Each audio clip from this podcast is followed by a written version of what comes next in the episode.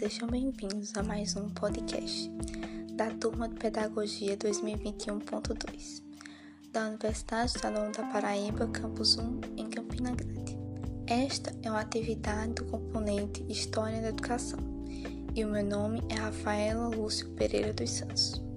Neste episódio de hoje temos como temática a maiútica socrática e vamos abordar um pouco sobre o filósofo ateniense Sócrates como funcionava sua metodologia e a importância para a educação. Vamos iniciar falando um pouco sobre Sócrates. Nascido em Atenas, na Grécia Antiga, Sócrates viveu de 470 a 399 a.C. É uma figura importante na história da filosofia e ficou reconhecido pelo método da maiútica, desinteressado de lucros e impulsionado por motivações étnico-antropológicas que liberta as consciências com seu diálogo e depois universaliza e radicaliza seu pensamento. Segundo Cambi, no livro História da Pedagogia, página 88, comenta, abre aspas, Estamos diante de uma paideia, como problematização e como pesquisa, que visa ao indivíduo em constante amadurecimento de si próprio. Fecha aspas. Agora vamos entender melhor como funcionava a formação humana para Sócrates. A primeira parte do método socrático chamava-se ironia, que significa perguntar, onde era realizado por parte do mestre. As perguntas objetivavam descobrir um conceito que se ocultava na superficialidade do conhecimento. Primeiramente, aplicando a ironia, procurava-se confundir o interlocutor sobre o saber que ele acreditava possuir e ativar a curiosidade em busca da verdade, ou seja, um diálogo que despertasse e problematizasse, abrindo para a dialética. Comentamos anteriormente sobre a primeira parte do método. Passaremos agora a discutir a segunda parte. Conhecida como maiêutica, que vem do termo grego maieutikē, que significa relativo ao parto, ou seja, partir das ideias, ou parir o conhecimento, no qual esse nome foi inspirado na sua mãe, que era parteira. Agora que já vimos o significado do termo, vamos entender melhor como funcionava. A maioria socrática visa dar à luz a novas ideias. É bem construtiva e consiste em buscar o verdadeiro conhecimento. Funcionava assim, através de perguntas que iriam levar a pessoa a refletir seus próprios erros e encontrar sua própria sequência de perguntas lógicas para chegar numa verdade irrefutável. Portanto, esse método de investigação do saber, ele induzia seus interlocutores a praticarem mentalmente a busca da verdade. Ele não ensinava, mas criava condições para que o conhecimento brotasse do ouvinte. O filósofo Sócrates acreditava que o conhecimento estava preso na mente do indivíduo e que essas questões que objetivaram para o conhecimento, feitas de forma perspicaz, ajudariam a trazer à tona de saber e resposta, chamando de estímulos focados na orientação.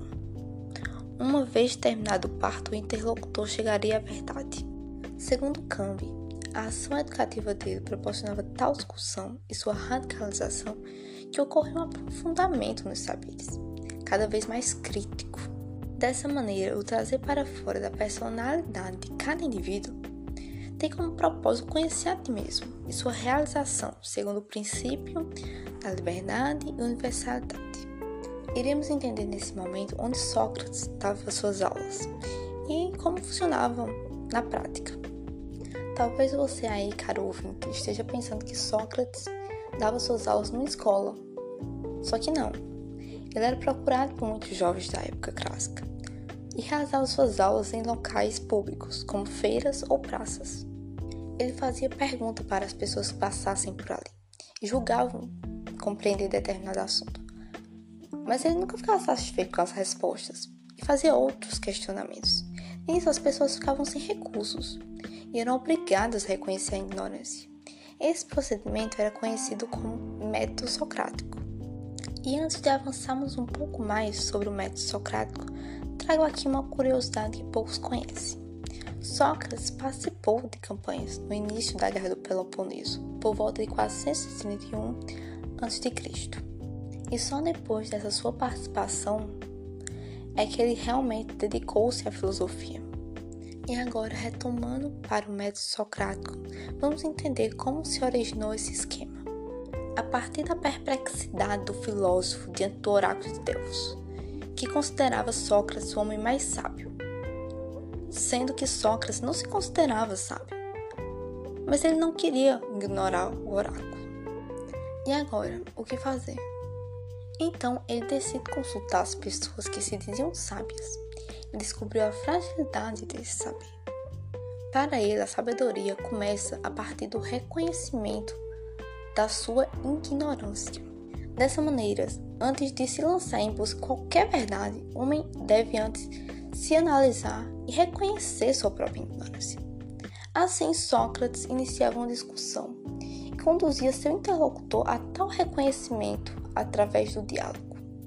Segundo Aranha, no livro História da Educação e da Pedagogia, na página 96 diz, abre aspas, Só sei que nada sei. É para Sócrates o princípio da sabedoria, a atitude em que assume a tarefa verdadeiramente filosófica de superar o enganoso saber baseado em ideias preconcebidas. Fecha aspas. Em outras palavras, só quem conhece sua ignorância está capacitado ao aprendizado. Vamos conhecer nesse momento outra curiosidade sobre Sócrates.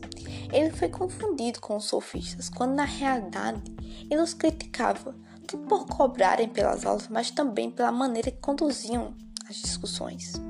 A partir de adiante, vamos falar sobre o que Sócrates falava nas suas discussões. Como ele não deixou nada escrito, tomamos conhecimento dessas discussões pelas obras de seus discípulos, sobretudo Platão. Geralmente, seus diálogos tratavam de questões mais morais, como a virtude, a amizade e o amor. Ao iniciar uma discussão, e Sócrates percebia que seu interlocutor apresentava superficialidade, assumiu uma postura mais radical, rigorosa. Não bastava descrever as virtudes, mas também saber a essência delas. Por exemplo, diante dos atos de coragem, é necessário descobrir o que é coragem. E se em algum momento passou na sua mente que ele fazia isso só por fazer, não, não era assim. Todo esse trabalho tinha um objetivo intelectual: o conhecer a ti mesmo. A partir daí, daria início à jornada interior da humanidade. Na busca da prática, conduz às virtudes morais assim como a maldade provinha da ignorância. Para finalizarmos, quais as contribuições para a educação? A paideia de Sócrates é problemática e aberta. A pedagogia da consciência individual, orientada pela filosofia, qualifica-se como o modelo mais móvel e original produzido pela época clássica. Adentre as consequências para a educação estão: o adquirir saber pelo diálogo, o conhecimento tornar possível uma vida moral. E nenhum saber pode ser dado como verdade absoluta, mas também como condição para desenvolver a capacidade de pensar. Concluindo, vamos comentar que, nessa época, despertar interior de libertação, isso era visto como muito subversivo à doutrina religiosa e política vigente. Por isso, Sócrates foi condenado à morte por corromper as consciências e os jovens e em 399 a.C. morreu.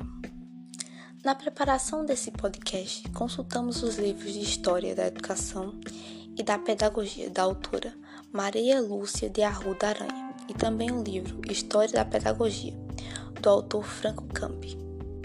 Encerro esse podcast convidando todos os ouvintes a escutarem todos os podcasts da turma de Pedagogia 2021.2. Agradeço a todos por ouvirem até aqui. Até o próximo podcast.